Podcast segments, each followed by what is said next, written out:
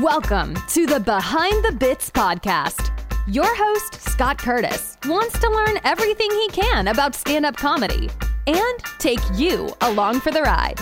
Scott and his guests talk serious about comedy in every episode.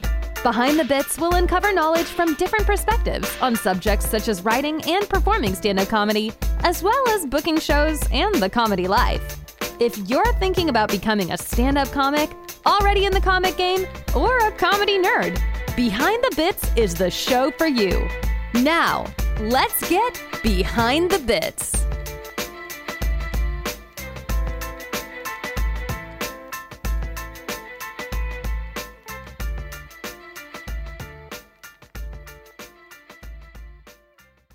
Hey, BTB buddies, I've got Johnny Beehner as my guest for this episode. Found Johnny when I was perusing dry bar comedy specials, and I really, really liked his. And it is in the show notes, so you can pull it up and watch it on YouTube in the show notes. You don't even need to get the dry bar app. Johnny has a background in improv and studied at the Second City in Chicago and the Upright Citizens Brigade in Los Angeles. Here's something cool. He was the last first time comedian on Late Night with David Letterman. So in 2015, he was the last first timer to be on the show. Dave had a bunch of people that had been on the show before after that, but he was the last first timer. Johnny made the cut. He's been on Fox's Laughs. He's been on Gotham Comedy Live and he appears on the Bob and Tom Show. A lot of my guests have been on the Bob and Tom Show, but he's been on the uh, Bob and Tom Show uh, many times and is a regular. You can also hear him on Sirius XM Radio. It's a really good interview. Johnny is a great comedian and just does an excellent job up there. Please watch that dry bar special because it's totally hilarious. That one made me laugh really good. It's Johnny Beehner. Johnny, thanks for coming to the podcast today. Well, thanks for having me. It's my pleasure. So I'm doing here. this. I'm doing this weird thing where I, uh, I I just go to Dry Bar and pick out a video and watch it. And I watched yours, and it's almost like we're the same person because you're six five, I'm six five. You sucked at sports. I sucked at sports. It's it's just like we're we're the same person except for you're a little bit younger. I'm oh, okay. Okay. Other than that, and I have a little bit more hair, just a little bit. Oh, more. Oh yeah. Oh well, you know, hair. What? Who cares about hair? I mean, the nice thing. I know hair's overrated. Yeah. um, and you you know, I think you might be able to help me because there is a website where I order most of my clothes from called American Tall. Have you heard of it? No, that's good. You're. I, it sounds like you're going to be helping me. Yeah. I, I don't have clothes that fit me very well. Eh, Exactly. This, that's our problem. So, what I'm thinking about doing, I've already approached them on Twitter. They don't have any way of contacting them. So, I've approached them on Twitter and I'm going to do a Facebook. What I want to do is bring them on as a sponsor and they just pay me in clothes. I, I don't need I, I, don't need money. I need clothes. And then we're going to, if we could do that, so we could do this together because you have a podcast too. We could. Yeah, I have a podcast. Yeah, we could be co sponsors, and then we could like share our wardrobe and never have to pay for clothes again. I like it. I like it. That's golden idea. Yeah. Everything I everything I have to wear is uh my my mother-in-law figured it out large tall but a lot of lines don't offer that tall option and that's exactly and let's when they talk, do they sell out yeah, let's talk about American Tall a little bit because their large tall is perfect. So we're both large talls. It's just it's wonderful, and they even have extra tall. So if you're like seven foot tall, they have the extra tall. So that shirt that you want to wear untucked can stay untucked, and you don't show your belly button. So it's just nice. it's I, I, love their clothes. I got um I got workout clothes. I got a denim. Sh- I've spent a lot of money with them, so they should be giving me some clothes in exchange for a sponsorship. So let's get together. Let's make that that happen, and uh, let's just be the the tall guys with nice clothes for once. All right, sounds good. Yeah. so I so I discovered you on the uh, dry bar. Listen to your special. I I stalked all this all your videos and stuff like that. You are effervescent as a comedian. I mean, it's weird because I listen because your dry bar special is on Spotify, which I don't use anymore because Spotify sucks for comedians and musical Yeah, artists. they But just pulled all the albums. but before I uh, before I got uh, mad at Spotify, I listened listened to it and then I watched it. It's amazing how different watching is than listening because everything's funny when you listen, but when you see the mannerisms and stuff like that, and you do good act outs and all that kind of stuff. So Mhm. I always I always recommend if there is a video of something that you watch it. So just get that Dry Bar app and watch Johnny's show because it's really really good. Oh, thank you. Yeah, you can watch it on the Dry Bar Plus app, I think. Yeah. Or just Dry Bar app. But then you can also you can watch it on YouTube if you just do a YouTube search for Johnny Beehner and look at the longest one they have it posted basically in full. It doesn't have the intro or the credits. Uh-huh. It's, it's pretty much the special. Yeah, yeah, it was it was really good. So what got you started in doing stand up? Um, I just I always wanted I always did theater stuff like you know growing up, and then uh, my older brother who's uh, living in uh, L.A. He's an actor, and he he dabbled in stand up very briefly, just kind of did it experimentally, you know, when he was living in New York, Mm, and I just thought that was so cool, fell in love with it, and I just had to do it. And so I went and lived with him one of the semesters after uh, freshman year of college mhm. And so I was in New York for three months and just did you know bringer shows, and that's the first time I did it, and just Uh-huh. kind of fell in love, and started doing it around, putting on my own shows, producing shows at at uh, at the campus on call, uh, you know, at college, and then and then after I graduated, just kind of went for it. I mean, I Uh-huh. got a you know I got a job, I got had to get a job job, but while I was working towards going full time, and then and then made the plunge in. T- 2007, I believe. I went Cool. full time. And I, I saw in your bio that you also uh, did some stuff at Second City in Chicago. Are you originally a Chicago guy? No, I well Milwaukee. Milwaukee, Originally okay. Milwaukee, but Close so enough, I yeah. just went down to the Chicago every you know Yeah. Sunday and went through that program. You've definitely got that Midwest uh, flavor to your comedy that works so well. I mean, it's I, I, I'm I'm from uh, South Bend, Indiana, so just a hop. Okay. I'm just on the other side of Chicago from you, so it's uh, yeah. It was uh, for some reason Midwesterners just love to hear other Midwesterners do comedy.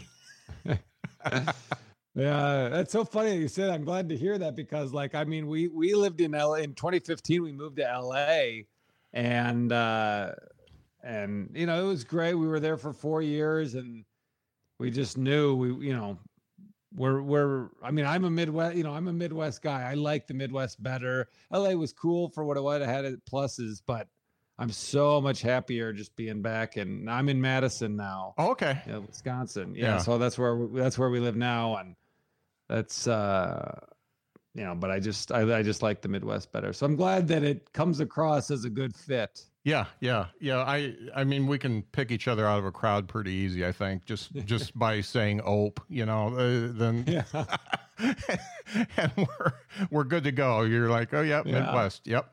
Um, so one one of the cool things that I read was that you were one of the last stand-ups on Letterman, and yeah. I it's funny. It's funny that you you mentioned uh, last week you had Eddie Brill, right? yeah, because yeah I, so i i was uh, he had me on his uh the the great american comedy festival and i met him at the laughing the laughing skull festival in atlanta and we kind of hit it off and you know kept in touch and, and then he had me on that uh and we were talking and then and then he you know and then he was no longer the person booking it. Yeah, and uh and so you know that that stinks but he i mean he's a great guy. He's a good friend. Every time i go to new york i reach out to him.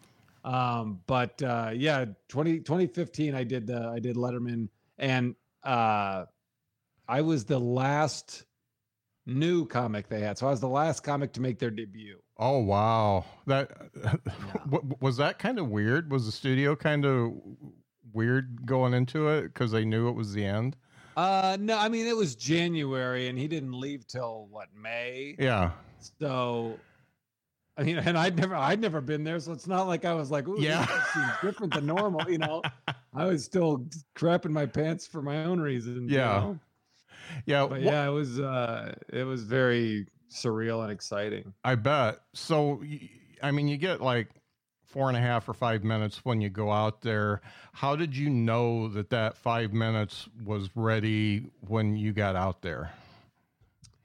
Well, so here's so here's kind of the story of how it happened. So I uh you know, I submitted and and he he reached back. He reached back the the the the booker that was doing it when I did it and said, you know, this is a good set. I'd love to work with you and you know, you know, and ha- and have you on hopefully sometime. And this was before it was announced that he was retiring. hmm And then we'd go back and forth, and I didn't really get a whole lot of response. And I was like, oh, okay. And then he announced he's retiring, and I was like, ah, it's just not going to happen. And I would Uh-huh. send occasional messages, just checking in and not hear anything. And I was like, ah, dang it. and then after Christmas, I was like, all right, well, whatever, one more shot. And he said, hope you had a good holiday, you know, blah, blah, blah. And then he emailed me back and he was like, hey, uh, can you talk on the phone? So I talked to him on the phone. He's like, "Hey, in you know, a couple weeks, uh, what next next week? Are you you know are you available?" Mhm. So obviously, obviously, it was a fallout, and the timing was perfect. But I was like, "Uh, yeah." So that whole week, you know, between the phone call, so I got the phone call on the seventh of January, and then I did my show on I think the fifteenth, and it aired on the sixteenth. Uh huh. And uh, so I would just go every club, you know, Madison, Milwaukee. I kind of told them, hey, this I I mean I am going to be on the show. I need to run this set. And this was the set that I had submitted. There's just a couple tweaks. I couldn't say, I don't know. I think I said boobs in one thing and they wanted it to change. I ended up cutting the whole that joke because I didn't saying breasts just isn't, you know, it just changed the whole thing and it wasn't Yeah. funny. But uh yeah, so I just ran it a bunch of times and uh like every night until I went and then, you know, even in New York, we went out and and they they take you to a club and you run it the night before.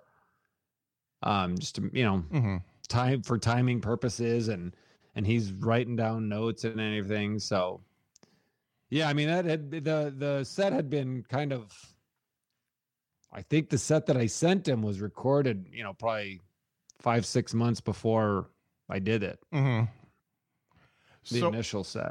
so thinking about when you started and working, you know, essentially in improv and doing the the bringer shows and things like that, when did you realize that hey, I'm good enough to be on Letterman, or I think I'm good enough to be on Letterman? Oh god i i don't know if i don't know if i ever i don't know if i ever felt that way i don't even know if i still feel that i mean i have such i i I don't know. I mean, I don't know if I've ever felt like that. I just was like, hey, it's not going to happen if you don't put it out there, Uh-huh. you know. And what's the worst that could happen? They could say no, they can ignore me, or they can say stop sending, you know, what oh well, you know. Yeah. And they're going to have to do that if they want me to stop submitting because I want you know, I wanted to be on that show.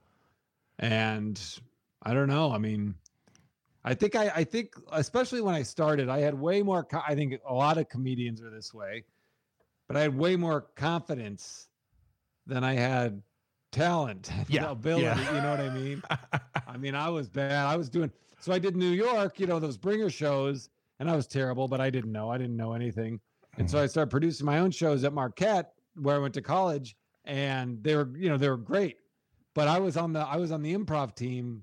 I, I was I was running the improv team at at Marquette, and so the whole campus knew who I was.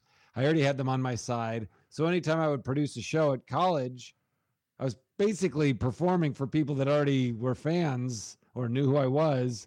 So then when I graduated college and I started doing the clubs for strain, you know, for Mhm. non-college kids that were adults and didn't know me at all. Ooh, that was a that was a slap. That was a rude awakening. I did the comedy cafe my first weekend after like the first two shows.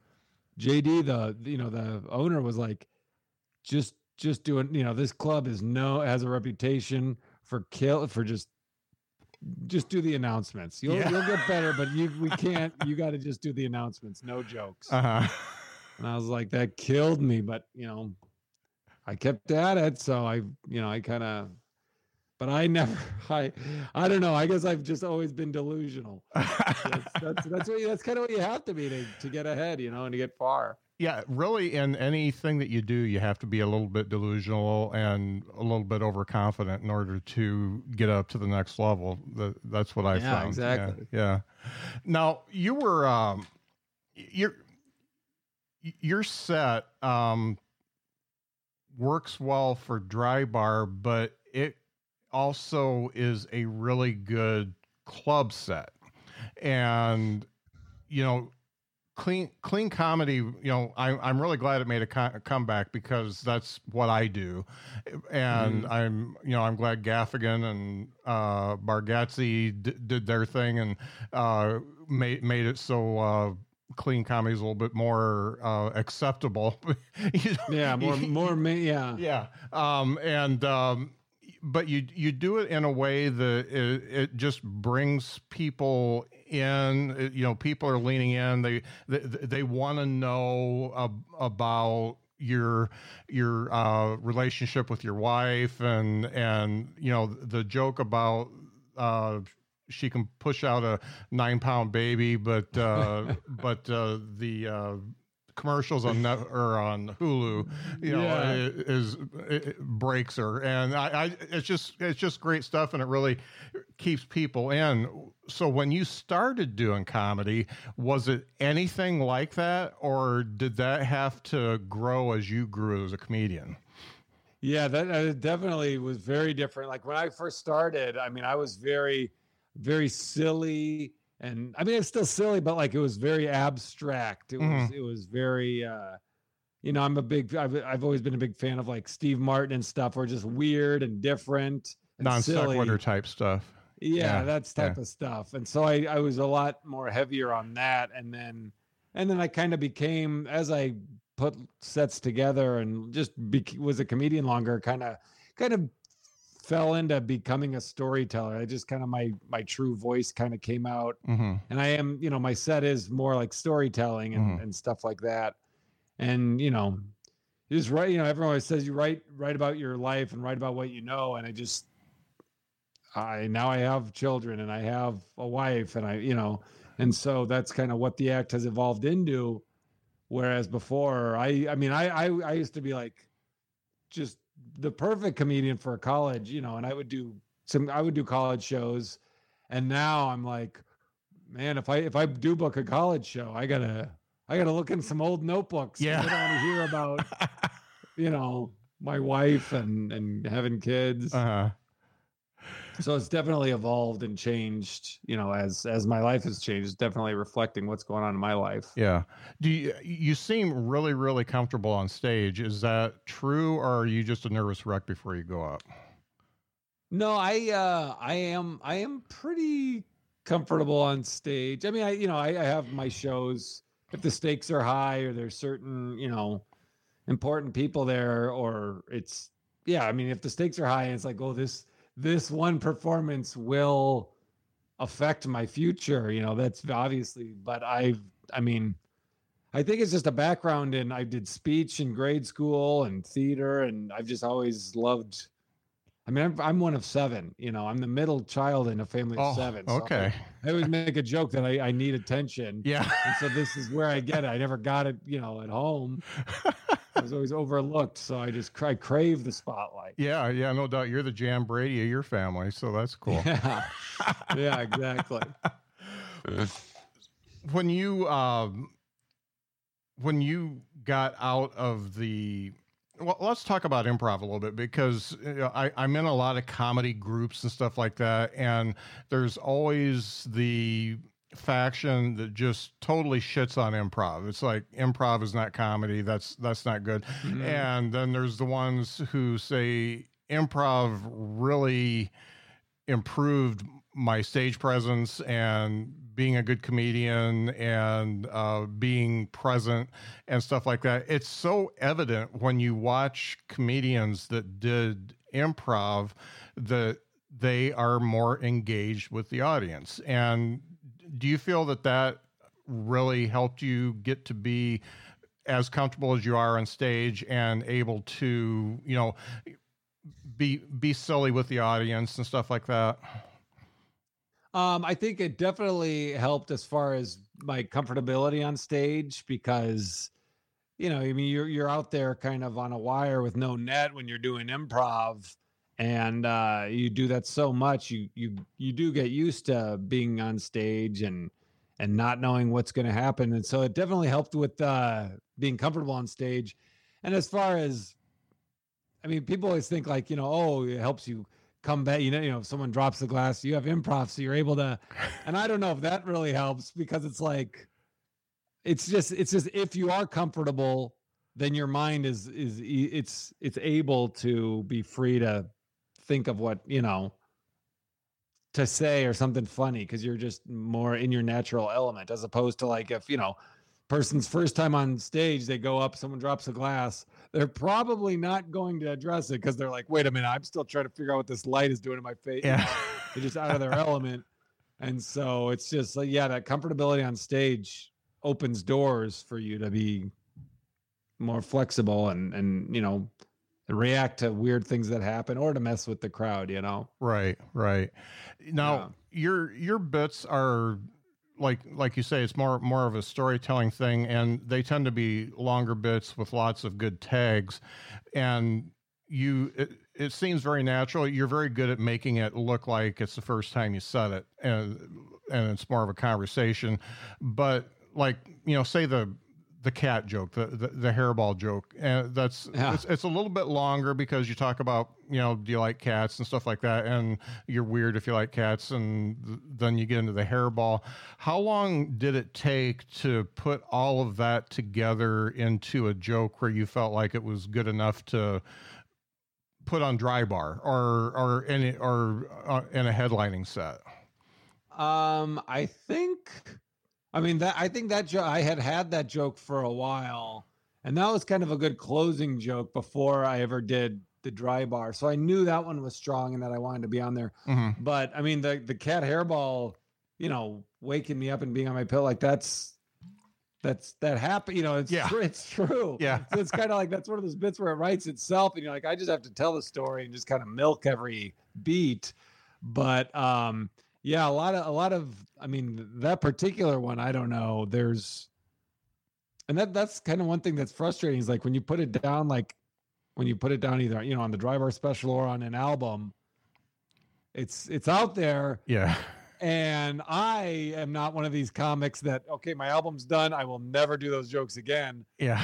i gotta you know i gotta gotta evolve into the next album Yeah. and so i'm still doing those for a little while and then you, and you kind of you come up with tags or you make it stronger after it's been recorded and you're kind of like what am i do why am i putting the energy into eh. strengthening this bit Yeah. that's already been recorded you know it's frustrating Yeah. And so I, mean, no joke. I yeah, no joke is ever really done. I don't think. right, right. Yeah, and and do you as far as your writing process goes, you know, coming from the improv, are you more of a, you know, you have it written down exactly how you want to say it or do you take ideas on stage? What h- how do things get on stage for you? Uh, I mean, I I do all the all the different ways. When I it's funny was when I started, it was you know I'd be at a computer and I Mhm. just write from scratch, and that's how I would do it. I mean, I have notebooks of typed papers that I printed out. That's how I would do it when I was in college and putting those shows together. And it was just okay, rehearse, rehearse. And now it's to the point where I will write in a notebook, you know, just to make sure I'm writing and and doing my you know morning pages or whatever just to get it out. But I mean, I, I think the best way that I write, which I should do more, is where I just walk, is just going for walks and Mhm. just put my mind like, okay, I'm on stage and just talking to myself as if I am on stage because that's when I come up with stuff. Mhm. But I don't do, I don't do like, I don't know, Bill Burr, Louis C.K., whatever, where they're like, oh, I'll just work it out on stage. Because I've done that enough. I mean, things come to you on stage, but I don't like take an idea with no beats and go on stage because I've I have tried that, and I have had my wiener in my hand. Yeah, so have I. Yeah. a crowd with nothing to, you know, it's like, huh, you know, And, and the funny thing is, it's not just that that that that premise sucks. It's the fact that it sucked, and nobody reacted in any way, and you don't even want to get into your good stuff at that point. You're Right. you're so mad at yourself for doing it that you- you're like, I don't even really need to be up here anymore.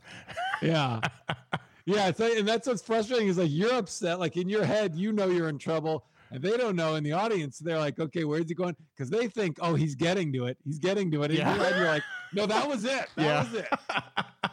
There's no end game here. It's a it's Yeah. a punchlineless joke. right. Yeah, it, that could be brutal sometimes. Yeah.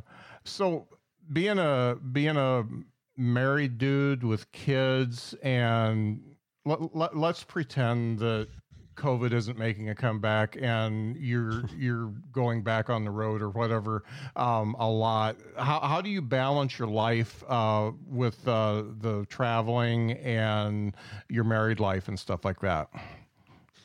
Uh, well, I don't, I won't, I don't do long tours. We'll all go out. Like I'll Mhm. go, you know, I'll go out for a weekend, come back, be home for the week, Mhm. out for the weekend, back. And uh, I usually won't do like, I don't know, four.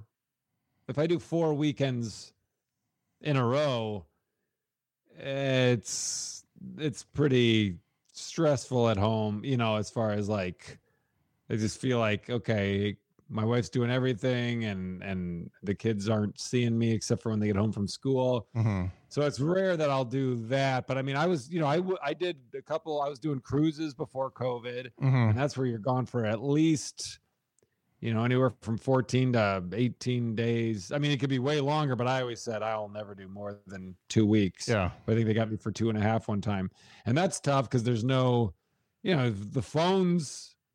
If I'm in the, you know, middle of the ocean, there's no phone, and the the internet that you have to pay for is satellite internet, so it's like slow and choppy. Yeah.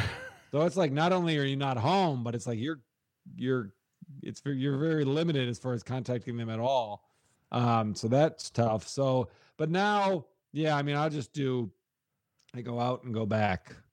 Uh huh. So So I don't do like long stringing tours together. Yeah, so not as bad. Do you have like goals that you would like to hit? Uh, I, I I think the dry bar was a is a great is a great launching pad. Uh, just like being Yeah. on Letterman's a great launching pad. It, it gets people noticed. So do you have some goals in mind that you'd like to do as far as your stand up goes, or take it in a different direction? Uh, I mean, I would love to. I would love. I mean, as, it's funny because I, I would love to get on TV again, as far as like do a late night set again. You know, Uh-huh. that's kind of my next uh, short term goal as far as the next thing I would like to do.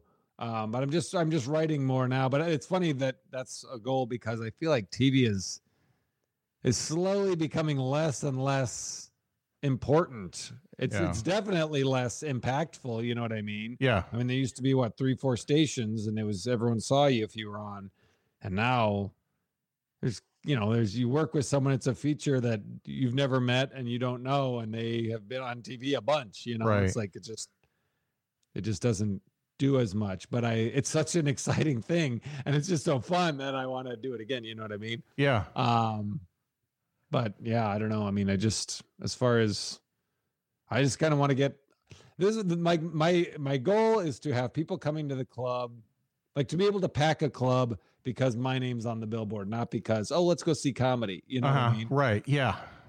That's kind of the that's kind of that's the end game goal. hmm And what if And if I can get past that, that'd be great. Yeah, that's really good. And what do you do as far as self promotion to get to that point where you've got those true fans that will show up wherever you show up? Well, I'm trying. Uh, I mean, I, I, I, you know, I plug everything on my shows and try to get people to follow me. I used to uh, do. I used to collect email addresses and work on my mailing list. Yeah, You know, yeah. to keep in contact and have it specified by each city. And then I, I couldn't read like. I couldn't read their. I got to figure out a new system. I got to like do it on an iPad or something. Have them enter it themselves Yeah. and give them like give them swag as motivation Uh-huh. for them to sign up because I don't want someone I don't want anyone breaking an iPad, but I need the, you know, I just can't read anyone say or I don't know. There's so many people would fill them out and write jokes on there. And then I have to get home and manually enter them. Eh. And so I kind of stopped and I haven't restarted doing that. I mean, you can join my mailing list through my website, but Yeah. I don't know how, you know. Actually, it's not bad. I put I actually put a pop up on mine, and it, I I get you know maybe ten a month. Uh, Oh, that's good. Yeah, Yeah. that's good. I- I mean, it's not You know terrible. funny is mine. I have to, I have to talk to my web guy because the default, like when you say the the state you're in, Uh huh. the default is, you know, Alabama because it's the top one. Yeah. Uh huh. And so I'm like, I would get these because I get notified every time I get a new one. I'd be like, oh wow, another Alabama. Like they're all everyone from Alabama. It's and it's like so he needs to change it so that you have to select it. Like where it says, you know, select your state. Uh huh. They just ignore it.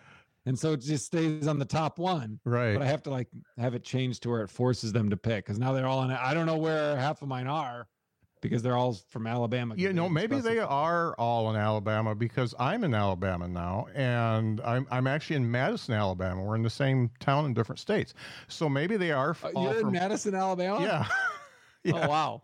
So it's right by Huntsville, and um, Okay. we've got a comedy club here. So maybe you should uh, come down and do a spot. Maybe maybe all your true fans are here. Yeah, all all those people Yeah. from the last few years.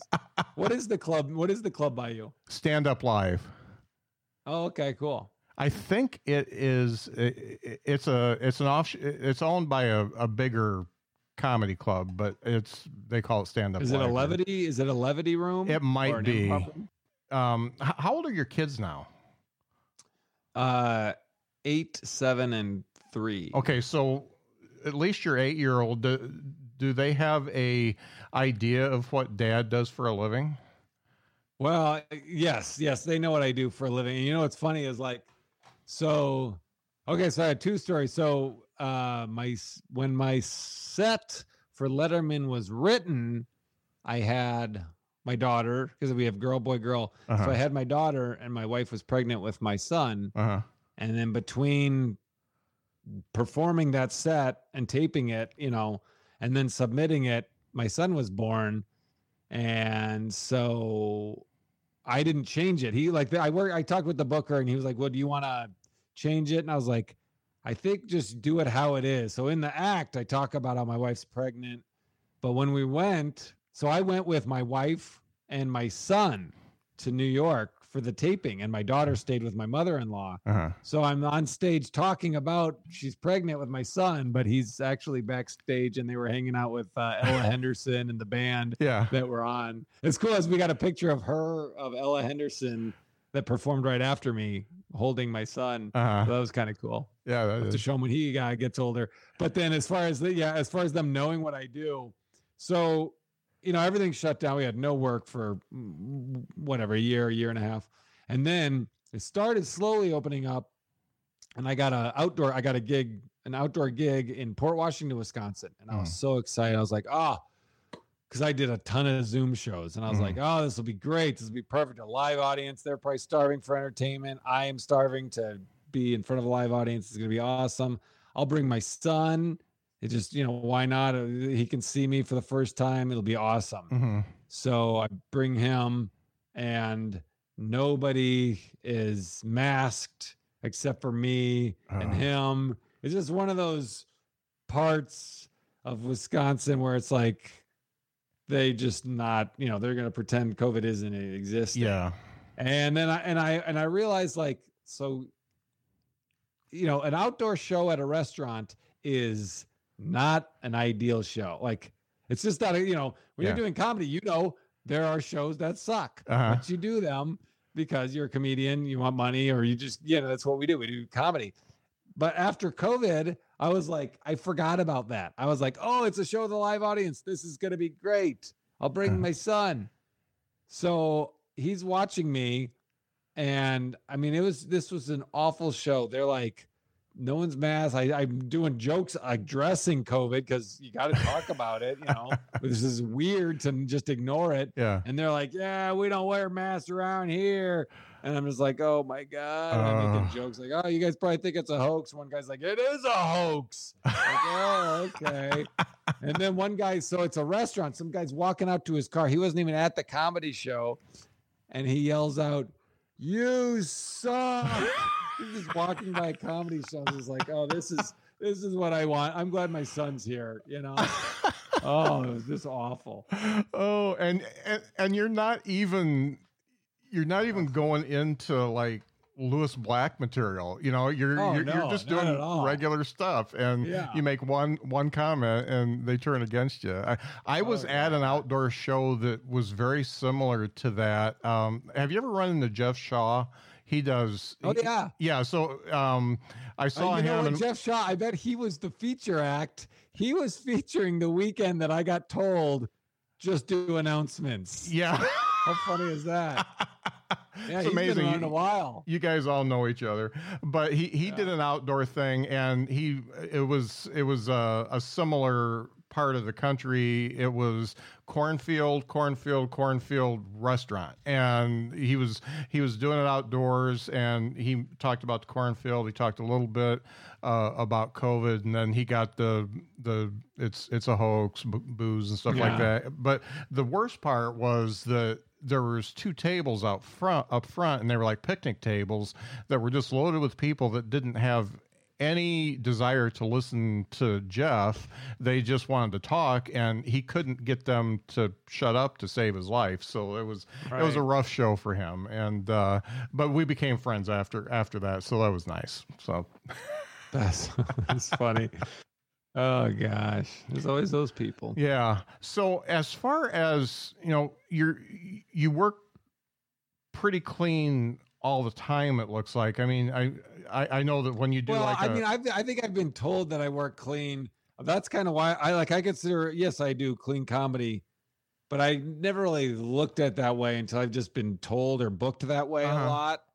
And I mean, my you know my club set is different than a Dry Bar Right, show. My right. Dry Bar show because that's like that's squeaky. yeah, The Dry Bar is like squeaky clean, and uh, at a club, I mean, I don't get raunchy. It's I think it, I look at it as more like sophomoric and and child, Yeah. like kind of immature, yeah, poopy humor. You know, sometimes yeah. like I'll get into that, but I'm not like super vulgar, vulgar at all, really. Right, and I would say cleanish, um, in in Yeah. in most cases, and that is, I obviously it's perfect for TV, and audiences seem to really gravitate towards it.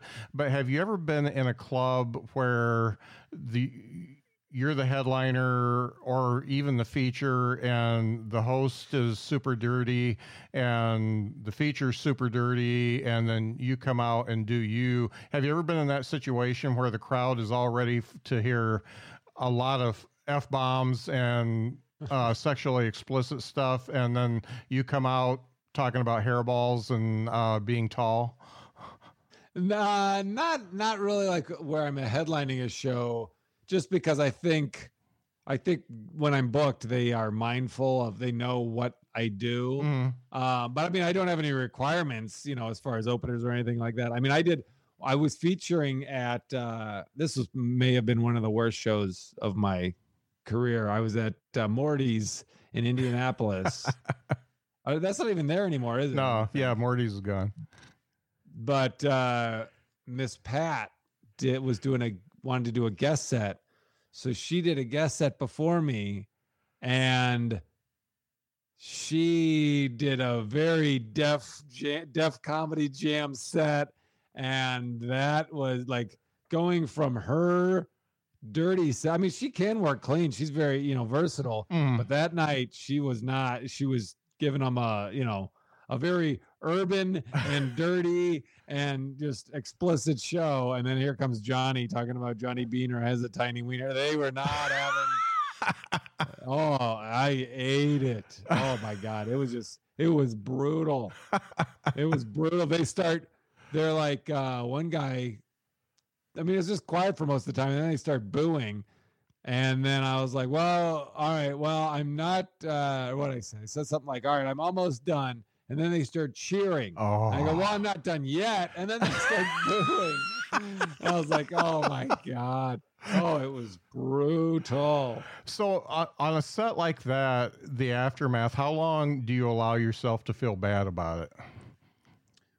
Well, I mean, I'd still talk about it on podcasts, Yeah. obviously. Uh, no, but you know what though? I, I mean, I, I was pretty. I mean, I was, I, I was, I was, I was pissed at the audience because I was like, "That's shitty," you know. Uh-huh. All right, you don't like me, whatever. But that's like when you actively boo. If I bomb, then that's on me. But like when you're booing and just being like assholes. So I, after the show, I stood by the door and handed out my cards. And Uh-huh. you know, I I still pitched my merch. Yeah. And I acted like I I acted like I was oblivious to what just happened. Uh, And these people are coming out and they'd see me. I'd be like, "Hey, here's my card. Follow me." And they'd be they must have been like, "Is this moron? Does this guy? Is he serious? Does he have no idea that he just ate it?" But I was like, you know what? Screw it.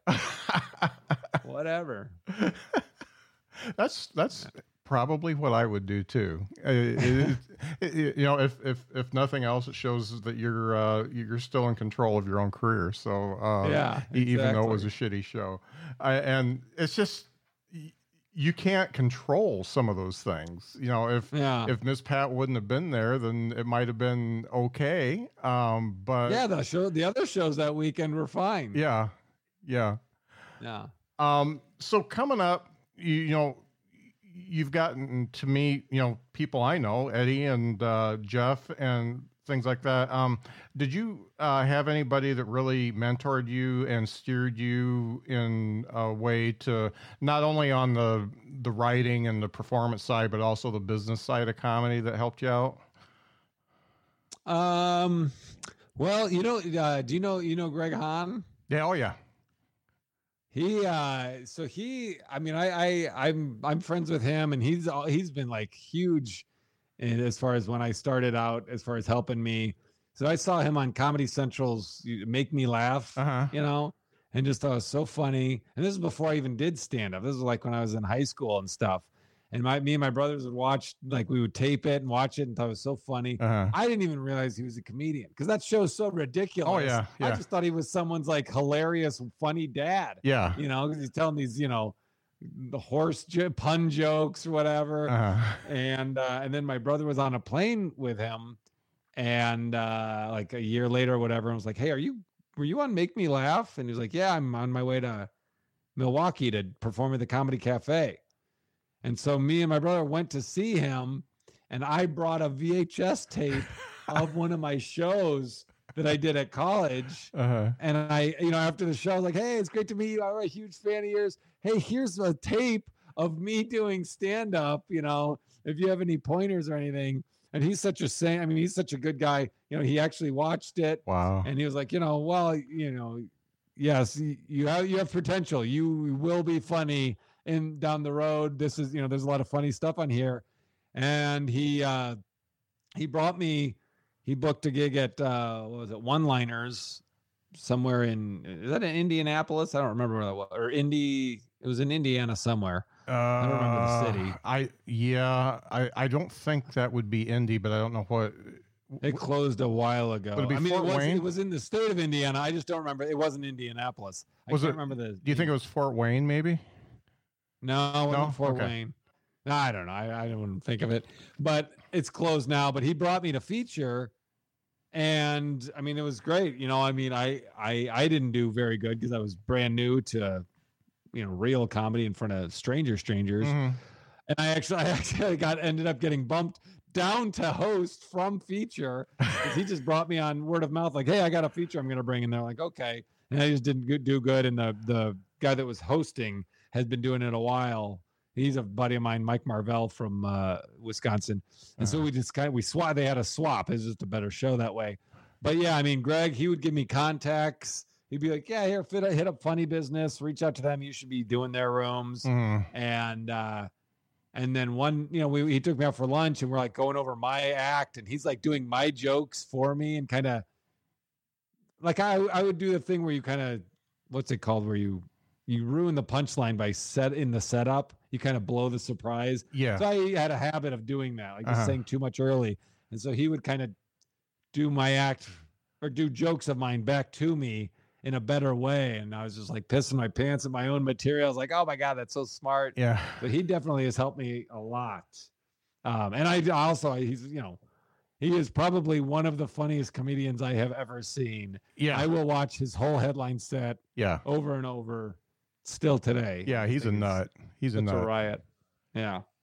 Well, th- So, thanks yeah, for he's, he's probably the biggest one that's helped me. That's great. Uh, thanks for everybody that's watching and uh, commenting. I, I don't know who Agneta Waiter is. Your dreams online. I think this may be uh, maybe somebody trying to get me on an OnlyFans or something. So yeah, never mind about that. Uh, so- um, Uh, I did. I did want to talk about because I didn't know about the podcast coming into it. Can you tell me a little bit about what the podcast, the Calvary, is all about? Sure. Yeah. The Cal. So we are on episode. We've done 86 episodes so far. Exciting. Wherever I take pride that we have not missed a week yet. Nice. We always had a backlog, and so we never had a blank week. Um, but it's me and comedian Andrew Slater, Okay. who also has a Dry Bar special. He's hilarious. And uh, we did a cruise together. We met each other a long time ago. I think we met each other at the Great American Comedy Festival. And we've known each other for a while. And then we did a cruise together and hit it off. And then when when COVID hit, we were like, you know, he he was like, Hey, you want to do a podcast together? So basically the gist of the cavalry is we take topics, we bring up topics that we need backup on. Like trying to think of it. I mean, we do we do it every week, and I always struggle to think of what an example would be. like, you know, like uh uh M&M, uh, a, a handful of them like M&Ms should not be eaten one at a time. Mhm. Two handfuls is a bag of M&Ms. And then you just try to back the other person up. Sometimes it works. Sometimes the other person's like, I can't. I mean, sometimes it's more serious than, you know, M&Ms and stupid shit like that Yeah. but like it uh so we just bring topics and we try to back each other up no matter how insane so that's like the the bones of it and it you know Uh-huh. a lot of it just ends up being conversation stuff but we have fun comes out every monday night uh every monday morning i don't know when it drops but it, there's new ones every monday Yeah. but it's the cavalry and everyone always said gets it confused with the calvary it's Uh-huh. not the cavalry it's the cavalry like calling you know calling in the backup i you know, Yeah. It's that that So- extra L is uh, makes it a totally different word. Yep. Um, so, like, oh, when we have guests, they're like, oh, I thought it was a religious thing. No. yeah. um, so one of the things I like to ask uh, just about everybody I have on, what do you know now about stand-up comedy that you wish you would have known when you started? Uh, that's a that is a good question. That's an interesting question because let's see. What do I know now? There's things that uh if I had known back then, if I, if there's things that I know now that if I had known back then, I don't know if I would have kept doing it. You know what I mean? Because it's so hard. Yeah. So many things are out of your hands, and you just kind of have to be a you know a dreamer Uh-huh. and not know how it works to to stay in it. Um, but what do I know now? Oh gosh, that is a that is a good question. I don't do do any of your guests ever say I have no idea? Uh, I think I've had one or two. Yeah. Oh boy, I don't know. That's a I guess I don't know. I yeah, I, I can't think of anything. I mean, I would just I'm trying to think advice of something I would say to myself when I started. But I I just I'll I'll I will let you out of it. How about that? sure, sure. You you can let me hem and haw a little more if you want. Yeah, we'll do we'll do some uh, we'll do some uh, tall guy solidarity there, and uh, and I'll just let you out of I it. get a I get a pass. Yeah, right. yeah. um, as far as the this will probably be the last question, but as far as the business of comedy goes, do you feel like that things are starting to get better for stand-up comics or do you feel like things are getting a little bit worse for stand-up comics and why Um, I mean, are you talking about like in the long run in general, Yeah. or are you talking about COVID wise? Yeah, I, I would take COVID out of it. I'd say in general. Um, I think, I think in general, um, I think they are getting better, uh, in the long run as far as like, if you are motivated, you can literally do any, you know, you can do anything you want. You can reach your audience. You don't Mhm. have to wait for gatekeepers or anything like that. If you have what they're looking for and what they're interested in, you know, you have a YouTube channel and you're savvy enough to get eyes on you, you can create your own audience, create your own demand. So in that regards, I definitely think that. But uh, you know, with that comes it's very crowded Right. and there are people that are excellent at social media but they are not excellent at stand-up comedy hmm that have decided to do that. So you're competing with that, which is frustrating. So I think it kind of, it's kind of both ways. But I mean, if you have the skill, I think now is a good time Mhm. because the accessibility is just so out there and great. I Yeah. mean, there used to be four channels or whatever it was to get on late night, and now there's, you know, there's still late night. There's Netflix. There's, you know, any. There's just Amazon. I mean, there's so many avenues. hmm Yeah. that's that's good. Have you ever had to feature for a TikTok star? Yes. yes. I did I did once. I don't know if it was TikTok or you I think it was YouTube. And they're yeah, I mean and it was it's funny. It was it was like it was kind of flattering how they were like, "Whoa!" Like after the show, they're like, "Whoa, Yeah. you're really good." Yeah. Like like they were blown away and the audience you know liked my set but like they they did great because the audience was there to see them yeah. And it was them that they saw and so they were happy you know everyone was happy Yeah. but it was just fun to you know do really well in front of people that didn't come to see me Yeah, it's such a different muscle. Uh, one one of the guys I interviewed uh, last year, uh, Corey Ryan Forrester, uh, did during the pandemic. He got really big into the TikToks and the videos and stuff like that, and he doesn't necessarily enjoy it uh, as much. Uh, definitely not as much as doing the stand up.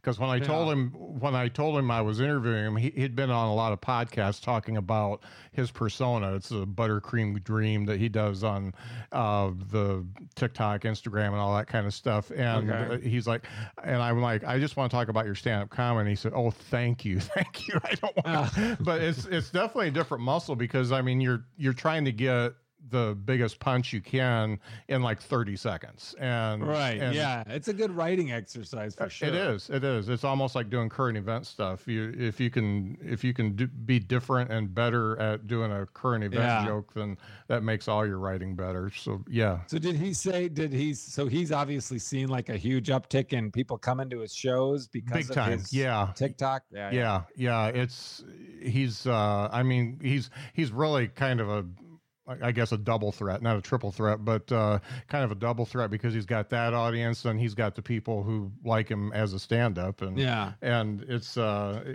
he he he really did well with it, and he's I notice he's doing fewer videos now that he's able to get on the road now, but he's still keeping it up to keep keep that fan base there.